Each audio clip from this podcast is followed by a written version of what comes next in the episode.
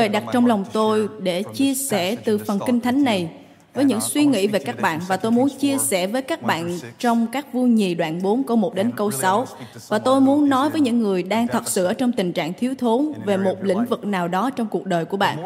Tôi càng tìm hiểu thì càng chắc chắn rằng có rất nhiều dạng thiếu thốn nghèo nàn. Bạn có thể giàu về tài chính, nhưng cảm xúc tinh thần của bạn lại bị tan vỡ. Bạn có thể giàu có về tiền bạc nhưng lại đổ vỡ trong các mối quan hệ. Bạn có thể có rất nhiều trách nhiệm nhưng lại không có niềm vui.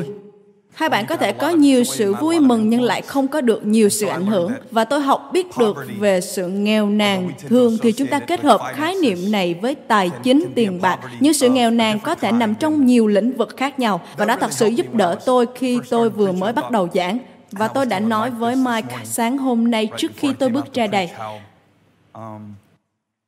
bạn biết đấy, vài người đến hội thánh bằng xe buýt, nhưng cũng có những người đến hội thánh cùng hội thánh đó bằng chiếc xe hơi Bentley. Và thoạt đầu, bạn có thể cảm nhận rằng, ồ, mình không thể nào giảng cùng một sứ điệp cho những người rất giàu có và cả những người không có việc làm trong suốt hai năm rưỡi. Nhưng nếu bạn là mục sư của hội thánh, để ý và học tập thì bạn sẽ biết rằng tất cả mọi người đều có một sự thiếu hụt và chúng ta không quá khác biệt về những điều đó. Lý do tôi thích phân đoạn trong các vua nhì là bởi vì thoạt nhìn nó trông có vẻ như là một phép lạ rất nhỏ bé, thông thường và không đáng kể lắm. Nhưng khi bạn hiểu được bối cảnh xung quanh và cuộc đời của tiên tri Elise, ông vừa giải quyết xong một vấn đề cho ba vị vua. Và ngay sau điều này, ông cũng thi hành một phép lạ rất lớn lao cho một người phụ nữ giàu có. Và giữa hai phép lạ to lớn và quan trọng ấy khi ông tư vấn chỉ dẫn cho các nhà chính trị như một nhà tiên tri và gặp gỡ giúp đỡ cho một người phụ nữ giàu có. thì có một điều đã xảy ra. Trong việc này có vẻ như rất nhỏ bé và và đó là nơi mà tôi muốn chia sẻ hôm nay các vua nhì đoạn 4 câu 1 đến câu 6 và tôi hy vọng mình sẽ giảng cho các bạn ở một cấp độ cá nhân. Nào hãy cùng đọc Kinh Thánh.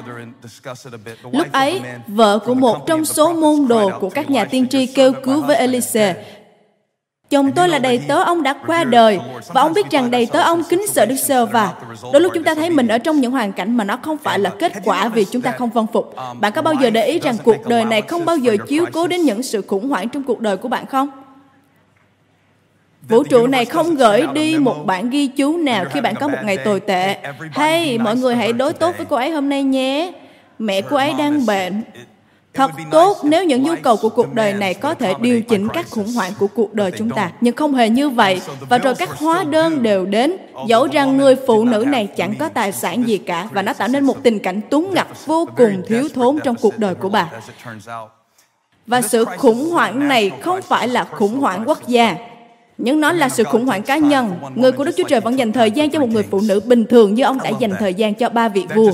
Tôi rất yêu điều này, nó đụng chạm lòng tôi rất nhiều. Bởi vì Ngài không chỉ có mặt trong những đám cưới hoàng gia ở một nơi nào đó xa xỉ, nhưng Ngài ở trong ngay cuộc đời của bạn. Trong khi bạn khóc mỗi đêm và khi bạn cố gắng học cách xây dựng các mối quan hệ, Đức Chúa Trời ở trong điều đó. Hãy nói với người bên cạnh, Đức Chúa Trời đang ở trong bạn. Người phụ nữ này đến với nhu cầu đó, trông có vẻ nó rất nhỏ bé so với tầm của nhà tiên tri lớn này. Bà đến với lòng giản dị và nói rằng, chồng tôi là đầy tớ của ông, đã chết và ông biết rằng đầy tớ ông kính sợ Đức sơ va nhưng bây giờ chủ nợ đến đòi bắt hai đứa con tôi làm nô lệ. Elise nói với bà, tôi có thể giúp gì cho bà đây? Có vẻ như ông chuẩn bị lấy tấm xác ra.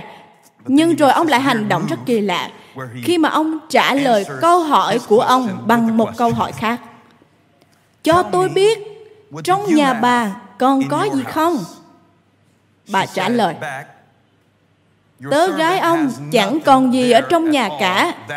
Đó là lý do tại sao tôi đến với ông đây. Nếu tôi còn có được thứ gì đó để đăng lên trang eBay thì tôi đã làm rồi. Tôi có nên nói lại với ông một lần nữa không? Tôi chẳng còn gì cả trừ một bình dầu olive nhỏ mà thôi. Elise bảo hãy đi mượn thật nhiều bình không của những người láng giềng. Ông này hình như không nghe rõ lắm thì phải. Ông ấy nói rất hay nhưng có vẻ không nghe rõ. Tôi không cần bình, tôi cần dầu thôi. Tôi đâu cần bình không. Rồi chẳng có gì để đổ vào đó. Bạn cũng vậy sao? Hãy xem, ban đầu Đức Chúa Trời dựng nên trời đất, đất không có hình dạng và trống không. Và điều đầu tiên Ngài làm đó là tạo nên hình dạng của đất trước khi lấp đầy nó. Ô, tôi phải đọc xong phần kinh thánh này trước đã. Elise nói hãy đi mượn thật nhiều bình không của láng giềng, đừng mượn ít. Khi trở về, bà và các con hãy vào nhà đóng cửa lại rồi đổ dầu vào tất cả các bình đó. Bình nào đầy thì để riêng ra. Bà từ giả nhà tiên tri, sau đó bà và các con mình vào nhà đóng cửa lại. Chúng đem bình đến cho bà và bà cứ đổ dầu. Khi các bình đều đầy, bà bảo con, đem cho mẹ một bình nữa, nhưng nó đáp không còn bình nào nữa cả. Dầu liền ngừng lại. Câu này rất ý nghĩa, chúng ta sẽ đọc lại câu này trong bản dịch King James. Bản dịch mà ba của các bạn dùng đấy. Chúng tôi sẽ chiếu trên màn hình cho các bạn bản King James. ngay câu này. và tôi sẽ lấy tiêu đề bài giảng từ câu này. và cứ thế, khi các bình đã đầy dầu, bà bảo con mình đem cho mẹ một bình nữa, nhưng nó đáp, không còn một bình nào nữa cả và dầu ngừng chảy. Tôi muốn chia sẻ hôm nay trong ít phút về chủ đề dầu đông và những bình được chọn.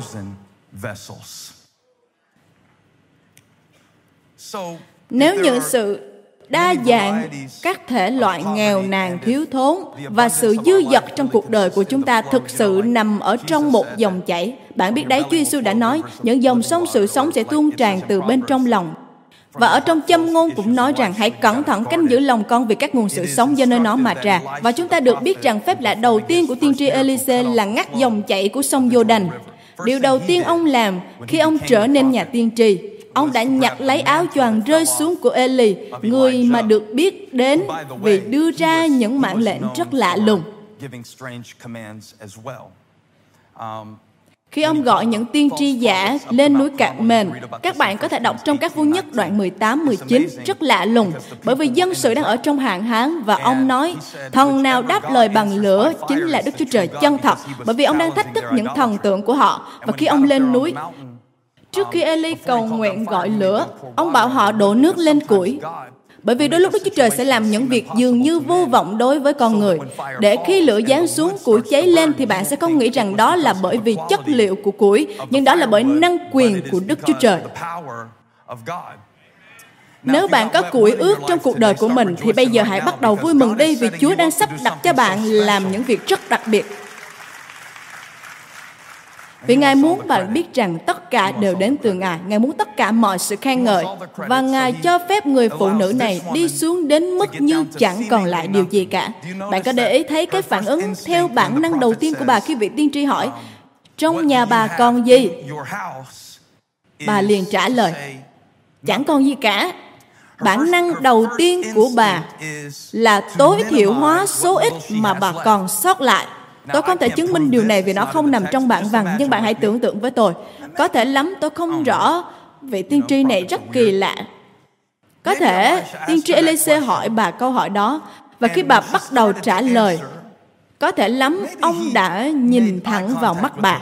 Bạn biết những ánh mắt ngượng nghịu đấy, bạn có ai đó trong cuộc đời mình không? Những người thiếu khái niệm về không gian cá nhân trong các cuộc trò chuyện.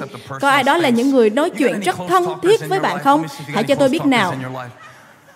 Có những người cứ nhìn bạn khá lâu và khá chăm chú, rất tốt khi nhìn vào mắt nhau, nhưng nếu đi quá, nó sẽ khiến bạn ngượng nghịu. Tôi có thể thấy các bạn rất buồn ngủ nên hãy nhìn vào những người bên cạnh của bạn nhìn chăm chú để họ có thể cảm nhận được điều tôi đang nói. Nào, hãy nhìn vào mặt nhau đi hỡi hội thánh những ánh mắt nhìn ngượng nghịu. Hãy cứ nhìn họ. Bà trả lời, chẳng còn gì cả. Và rồi tiên tri Elise nhìn bà và chờ đợi.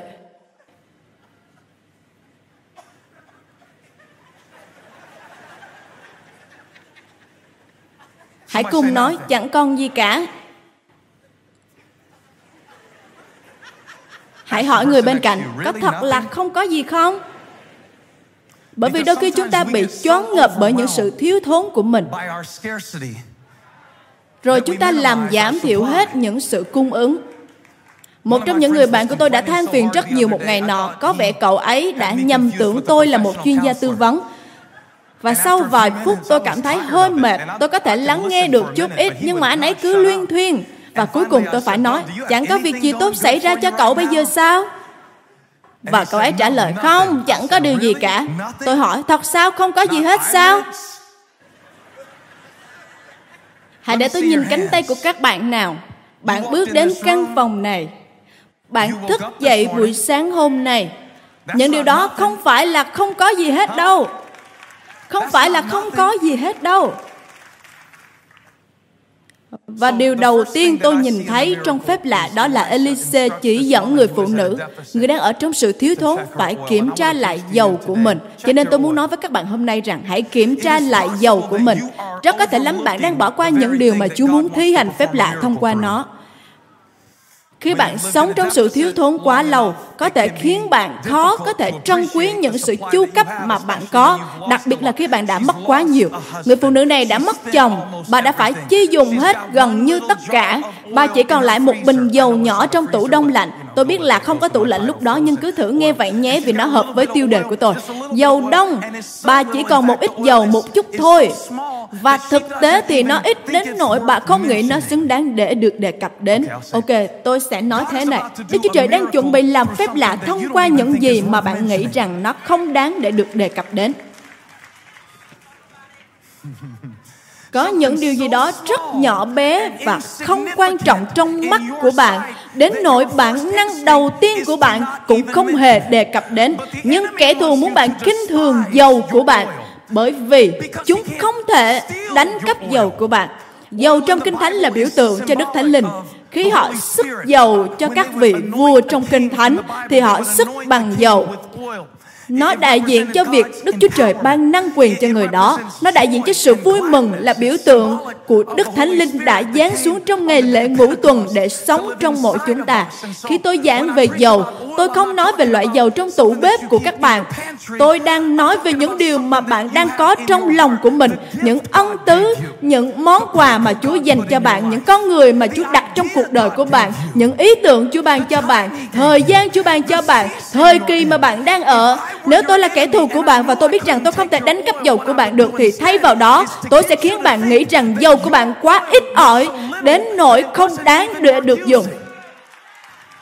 Và đó là lý do vì sao có những người ngồi trong hội thánh tuần này qua tuần kia, tháng này qua tháng nọ, năm này qua năm kia và vẫn cứ ở trong những sự túng ngặt thiếu thốn và không bao giờ nhận ra rằng bạn đang có điều gì đó. Hãy hô vang, không phải là không có gì đâu. Không phải là không có gì đâu. Tôi đang cảm nhận Đức Thánh Linh. Không phải là không có gì đâu. Hãy hô vang, ân thứ của tôi chính là những điều đó. Cuộc đời của tôi chính là những điều đó. Sự ngợi khen của tôi chính là những điều đó. Nào, hãy đập tay với người bên cạnh và nói, Tôi có nhiều lắm Còn bạn thì sao Tôi đã so sánh dầu của tôi với dầu của bạn quá lâu rồi Dầu của tôi có thể không nhiều như bạn, Nhưng Đức Chúa Trời sẽ không hỏi tôi về dầu của bạn đâu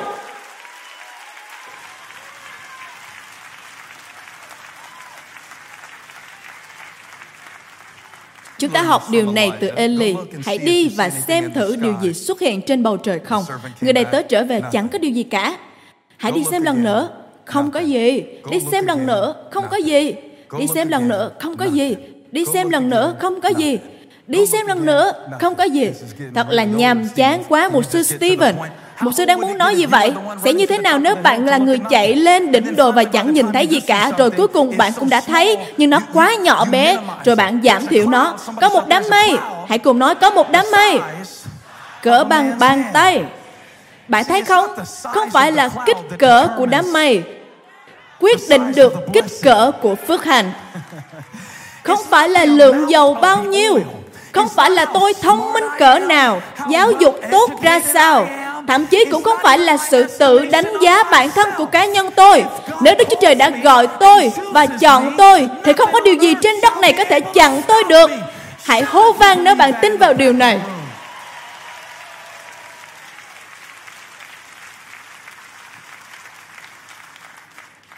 Hãy kiểm tra lại dầu của mình. Có thể là không nhiều nhưng không phải là không có gì. Không phải là không có gì. Và tôi nghĩ là thời đại này rất khó để cảm nhận thấy hài lòng về dầu của mình. bởi vì chúng ta có rất nhiều cách để kiểm tra dầu của người khác.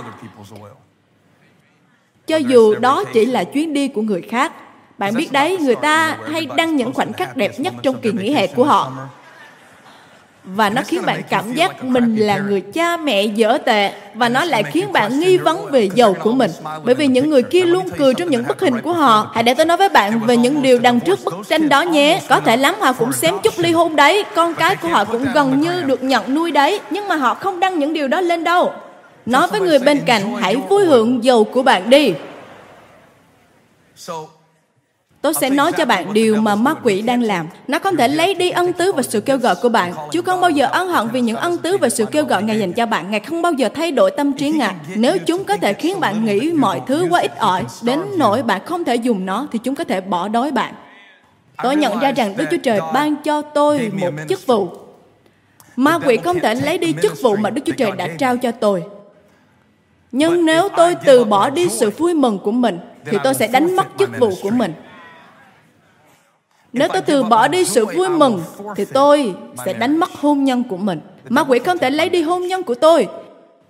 Nhưng nếu như chúng có thể khiến tôi khinh thường giàu của mình, chẳng hạn như khiến tôi nghĩ rằng tôi không phải là một người chồng tốt, hay tôi không có những điều cần thiết để làm cha, Tôi sẽ nói rằng không có gì cả khi tôi thật sự có được gì đó. Hãy chú ý vào khúc cuối của phân đoạn này. Người phụ nữ có một căn nhà đầy dầu. Nó đã không có nhiều như thế cho đến khi bà đổ dầu ra và rồi nó tuôn chảy ra nhiều hơn.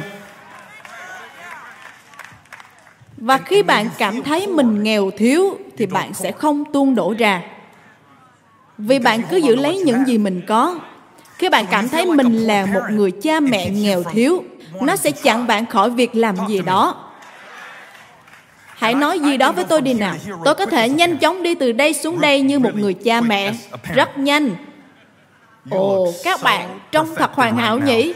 Liệu tôi có thể tìm thấy một người trung thực nào trong hội thánh này?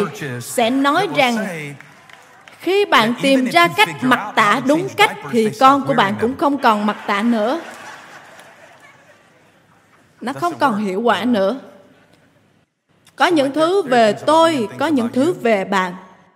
Và nó khiến chúng ta cảm thấy bất an khi chúng ta phải nói rằng không có gì cả. Khi thực ra là có điều gì đó, nhưng lại trông quá nhỏ, quá ít ỏi. Và rồi nó bị lu mờ. Khi mà nhu cầu trông quá lớn so với sự chu cấp thì bạn lại gọi nó là không có gì cả. Và bạn không sử dụng nó, cho nên nó cũng chẳng được nhân lên gì cả bạn cho đoàn dân về để họ tự kiếm gì đó ăn và bạn từ bỏ cơ hội mà Chúa ban cho bởi vì bạn thấy rằng những gì bạn có chẳng là gì cả và nhu cầu lại quá lớn. Hôn nhân của tôi vừa trải qua 16 năm. Chúng tôi vừa kỷ niệm 16 năm cưới nhau. Tôi thích thế này. Vì khi tôi nói ra những người đã kết hôn 40 năm nhìn tôi như ánh mắt vậy thì sao nào? Riêng tôi thì rất quan trọng. Tôi đưa Holly đến nhà hàng bít tết Chúng tôi ăn tối với nhau. Để tôi kể cho bạn buổi hẹn hò tuyệt thế nào. Nó rất tuyệt vời. Khi chúng tôi về nhà, người chăm sóc các con của tôi nhắn tin cho chúng tôi rằng chuông báo cháy đang treo lên ở nhà. Có một cơn bão ở Charlotte vào đêm đó và có thứ gì đó đã làm chuông báo cháy kêu lên. Abby con gái của tôi đứng ở hiên nhà và rất sợ hãi. Tôi thì đã có một kế hoạch khác cho buổi hẹn hôm đó.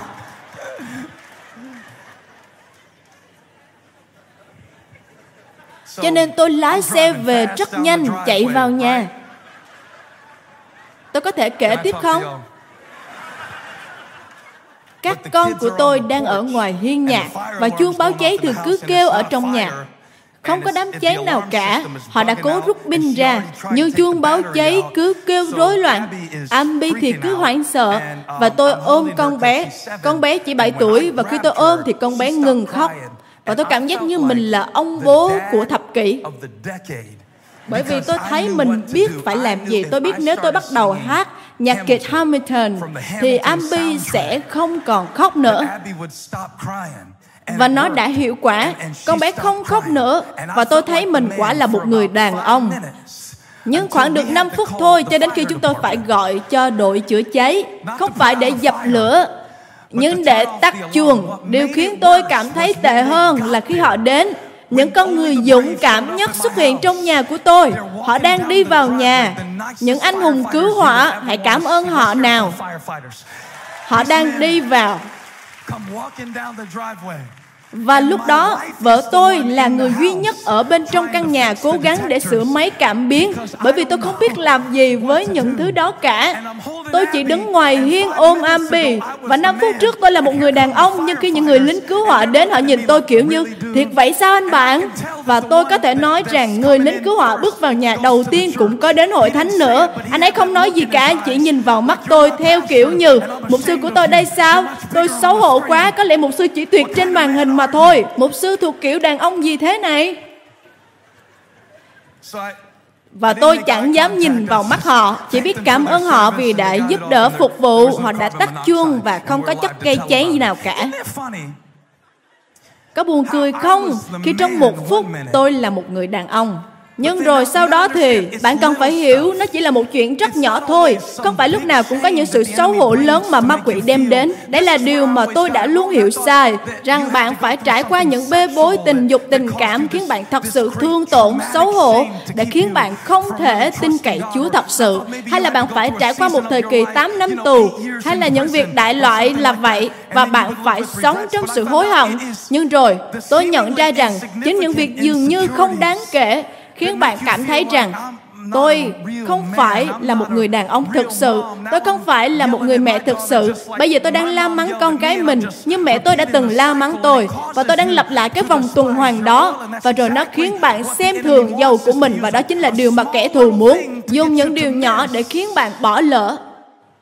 Phép lạ chúa dành cho bạn. Bởi vì phép lạ của bạn đang được ẩn giấu trong những gì mà bạn đã phớt lờ. Và lý do mà bạn phớt lờ nó là bởi vì nó trông quá nhỏ bé với bạn. Và lý do nó quá nhỏ bé với bạn là bởi vì bạn đang bất an với những gì bạn không có.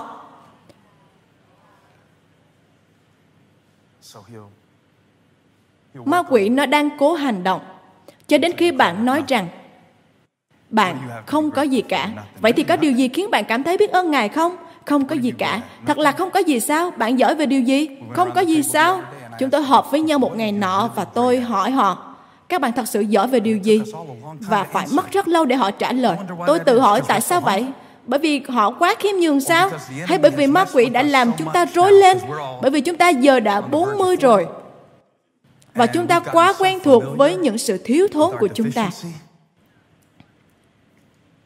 Khi bạn sống trong cảnh nghèo thiếu một thời gian dài, nó sẽ làm lu mờ giàu mà bạn có. Nó muốn bạn khinh thường giàu mà bạn đang có, khinh thường thời kỳ mà bạn đang ở. Nó muốn bạn suy nghĩ về việc bạn đã có bao nhiêu thời gian trước đây hoặc chừng nào mới có được lại nhiều thời gian như vậy. Hãy xem câu hỏi của vị tiên tri không phải là bà muốn có gì ở trong nhà, nhưng là bà còn lại gì ở trong nhà. Bởi vì đó là những gì mà Đức Chúa Trời sẽ ban phước trên những điều còn lại. Ngài sẽ ban phước trên những gì Ngài đã ban cho bạn. Bạn là bình được chọn của Ngài. Và dầu mà bạn có là dầu mà bạn cần. Sức mạnh mà bạn có là sức mạnh mà bạn cần. Và những kinh nghiệm mà bạn có là những kinh nghiệm mà bạn cần. Nhưng hãy chú ý rằng dầu chỉ tuôn chảy khi nó được đổ ra. Bạn có thể cầu nguyện có thể khóc có thể ao ước vì nó. nhưng cho đến khi bạn đổ nó ra thì nó vẫn chỉ là một bình dầu nhỏ mà thôi. nếu kẻ thù không thể lấy dầu của bạn được nó sẽ khiến bạn ngừng tuôn đổ. vài người trong các bạn đã ngừng tuôn đổ. lòng các bạn đã tan vỡ bạn tuôn đổ tình yêu cho mối quan hệ gần đây nhưng nó lại không hiệu quả và họ đã bỏ bạn rồi. họ làm bạn tổn thương họ quay lưng với bạn và bạn ngừng tuôn đổ và khi bạn ngừng đổ dầu, thì nó cũng ngừng tuôn chảy. Bạn từng khích lệ người khác và rồi bạn bị chán nản, thất vọng, thì bạn không còn khích lệ người khác nữa. Nhưng Đức Chúa Trời bảo tôi phải nói với bạn rằng, hãy tiếp tục tuôn đổ vì bạn càng tuôn đổ, thì nó càng tuôn chảy. Tôi cảm giác như mình đang giảng cho ai đó để các bạn hãy tuôn đổ sự ngợi khen mà bạn có. Chúng ta thường suy nghĩ rằng Tôi sẽ đổ ra khi nào tôi nhận được nhiều. Nhưng cách vận hành của Chúa là đổ ra chừng nào thì sẽ gia tăng chừng nấy. Phải chăng Chúa đang bảo bạn phải tuôn đổ ra điều gì mà bạn lại cảm thấy như mình không có đủ? Đúng là một sự chỉ dẫn khác lạ. Tôi không có nhiều. Hãy cứ tuôn đổ ra đi. Đúng là một chiến lược quái lạ nhất trên thế giới. Nhưng tôi sẽ nói với bạn rằng điều này thật sự hiệu quả đấy. Tôi nghĩ bạn tuôn đổ ra chừng nào thì nó sẽ lại gia tăng nhiều hơn. Tôi thậm chí còn chắc chắn về điều này. Bởi vì tôi đã từng thử ở trong trạng thái đau buồn khi tôi bị thất vọng, chán nản. Và tôi đã cố gắng một việc khác khi tôi thất vọng, đó là khích lệ người khác. Trường hợp đầu tiên khiến tôi càng lún sâu hơn trong sự chán nản thiếu sót của tôi. Trường hợp thứ hai thì vô cùng kỳ lạ, bởi vì trước đó tôi đã cảm giác như mình không có gì để ban ra cả. Tôi muốn ai đó khích lệ tôi và sự cay đắng sẽ chặn bạn khỏi việc tuôn đổ những gì bạn có và cứ chờ đợi cho những gì bạn muốn. Và rồi bạn cứ thế, ở trong sự nghèo nàn, ở trong sự chán nản thất vọng, ở trong sự tắc nghẽn, ở trong sự cay đắng, tôi tò mò người phụ nữ đó có lẽ đã một chút thất vọng khi vị tiên tri bảo bà hãy đổ dầu ra. Thật thất vọng khi bạn phải đổ ra cho người khác, trong khi bạn đang rất mong đợi ai đó phải đổ ra cho bạn. Nhưng bạn càng đổ ra, càng rót ra, thì nó càng tuôn chảy. Tôi vừa chỉ cho bạn phải làm gì cho lần kế tiếp đấy. Tôi biết rằng bạn không có bất kỳ tranh đấu nào trong suốt 7 năm qua, nhưng phòng trường hợp bạn phải trải qua điều đó trong năm này.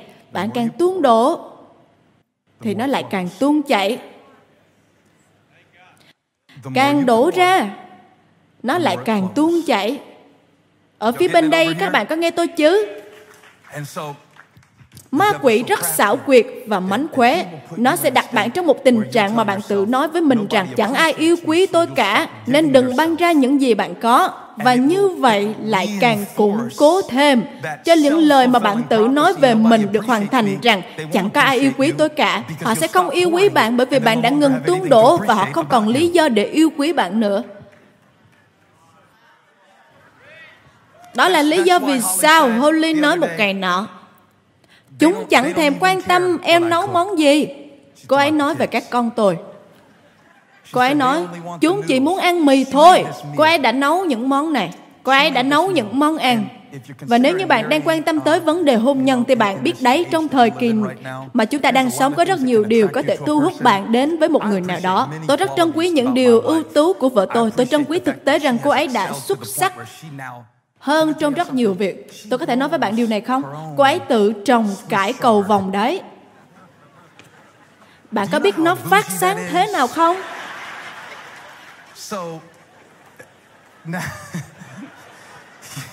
Và thế là có những cái cải cầu vòng nhà trồng cả món gà nữa chứ và cái lũ trẻ chạy đi cô ấy đã nói, chúng chẳng thèm quan tâm đến thịt gà, cũng chẳng hề để ý đến cải cầu vòng nhà mình trồng Chúng chỉ muốn ăn mì giá rẻ mà thôi. Chúng chỉ hạnh phúc khi ăn mì mà thôi.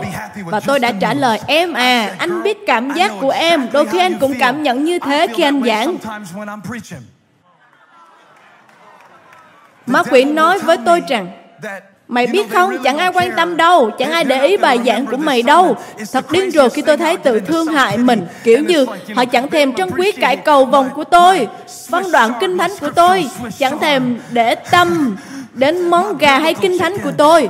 Nhưng tôi đã nhìn vợ mình và nói rằng, em à, nếu như em không nấu cho ai cả, thì hãy cứ nấu món gà cho anh nhé. Đừng quan tâm đến lũ nhóc kia. Để chúng nó ăn mì đi và cứ cho anh gà là được. Anh muốn ăn cải cầu vòng của em nữa.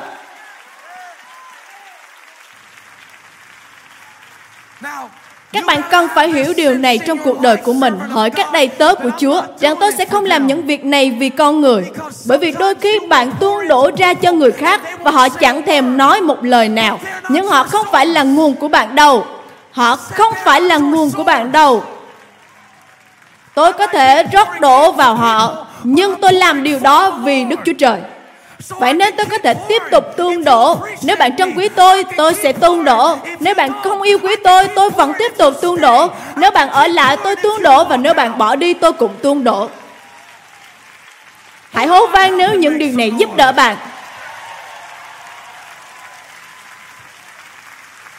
Ôi, những cây cải cầu vòng. Tôi rất biết ơn rất biết ơn Chúa vì Ngài vẫn cứ tuôn đổ trên tôi khi tôi dường như chẳng có ích lợi gì. Vậy nên tôi phải tiếp tục rót đổ ra. Kinh Thánh chép rằng, bà cứ rót dầu vào. Tôi tự hỏi lúc bà bắt đầu rót dầu ra, bà có cảm thấy ngu ngốc không? Khi bắt đầu, nó chắc chắn đã rất thú vị. Và tôi sẽ chỉ ra một điều rất hài hước. Tôi đã nói điều này với JJ ở câu bà. Elise nói với bà, hãy đi mượn thật nhiều bình không của những người láng giềng.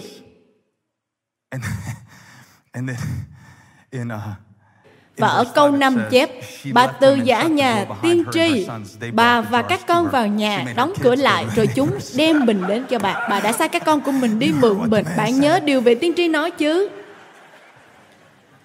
Bà đã làm một điều nữa mà tôi muốn nói ở đây. Đó là điều cho phép bà tiếp tục rót đổ ra. Bà đã đóng cửa lại. Và đây là một chi tiết quan trọng trong bản văn, bởi vì đó là điều bạn trót đổ ra trong nơi kín đáo riêng tư khi không ai thấy cả và nhiều người trong chúng ta cứ bận rộn cầu nguyện xin thêm dầu, thêm cơ hội thêm thêm thêm thêm Thêm. Và Chúa lại phán rằng, hãy rót đổ ra đi. Rót đổ ra. Càng rót đổ ra, thì nó lại càng tuôn chảy. Bạn sẽ không bao giờ tuôn đổ ra những gì bạn có khi bạn quá bận rộn tìm hiểu về những gì người khác có? Hãy giống như người phụ nữ. Hãy giống như người phụ nữ đã bước vào và đổ dầu thơm quý giá lên chân của Chúa Giêsu. Tất cả những người ở đó gọi việc đó là lãng phí, nhưng bà đã gọi đó là sự thờ phượng. Bởi vì bạn luôn luôn cảm thấy rằng nó không đủ. và thậm chí bạn cảm thấy đủ thì bạn vẫn có cảm giác rằng nó không có gì là quan trọng cả. Bạn có một ngày nào như thế trong tuần qua khi bạn cảm giác như điều này không có gì quan trọng cả? Hãy đóng cửa lại và tuôn đổ đi. Nói một cách thực tế hơn thì đôi lúc điều tốt nhất bạn nên làm là ngậm miệng lại và tuôn đổ đi. Tiếp tục tuôn đổ rót đổ bởi vì dầu chỉ gia tăng khi nó được chuyển động. Dầu chỉ tuôn chảy khi những cái bình đã sẵn sàng. Tôi không nghĩ sứ điệp này chỉ nói về những bình dầu mà thôi. Tôi nghĩ nó còn nói về những cái bình nữa đấy. Bởi vì khi Elise bảo bà hãy đi đến những người láng giềng, ông đã dặn bà rất chi tiết về những cái bình bà cần. Đó là phải chắc chắn rằng nó là những cái bình không phải chắc rằng nó là những cái bình trống không. Đức Chúa Trời không thể đổ đầy những cái bình đã đầy sẵn rồi. Đó là lý do vì sao chúng ta phải đổ ra hết những sự kiêu ngạo của mình, đổ hết ra những ý riêng của mình và đến trước Chúa với cái bình trống không. Hãy nghe. Khi những cái bình đã sẵn sàng, thì dầu sẽ tuôn đổ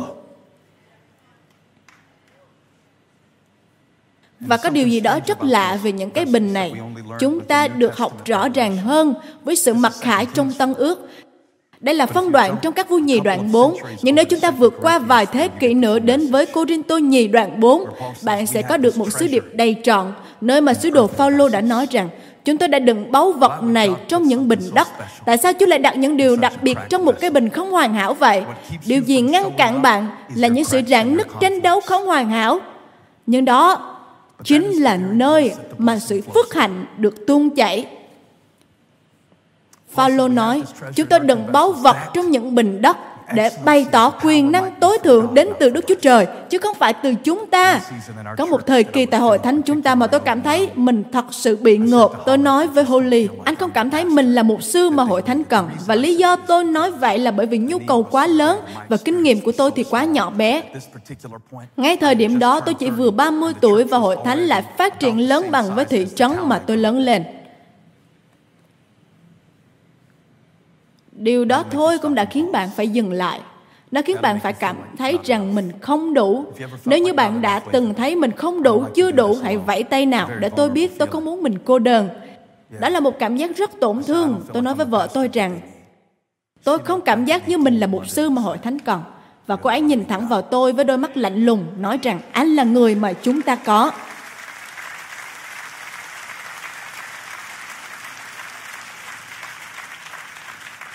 Các bạn đang vỗ tay cho tôi, nhưng tôi đang nói điều này với các bạn.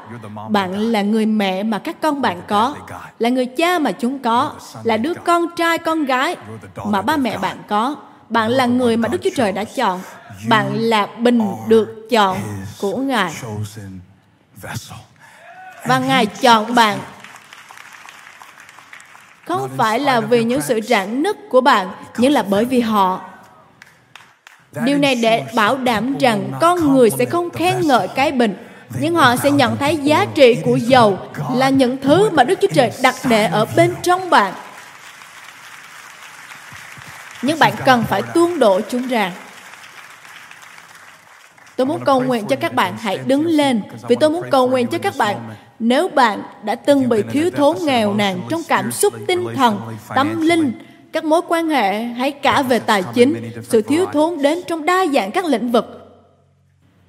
Và nếu hôm nay bạn là những bình không và bạn đến đây với cả tấm lòng, tôi có một tin tốt cho bạn rằng đó chính là nơi bắt đầu cho sự chu cấp của Chúa được tuôn đổ trong cuộc đời của bạn. Và Đức Chúa Trời của tôi sẽ cung ứng mọi nhu cầu của anh em theo sự giàu có trong vinh quang Ngài, chứ không phải theo lượng giàu mà bạn có, nhưng theo sự giàu có của vinh quang Ngài. Tôi dạy sứ điệp ngày hôm nay với sự hy vọng rằng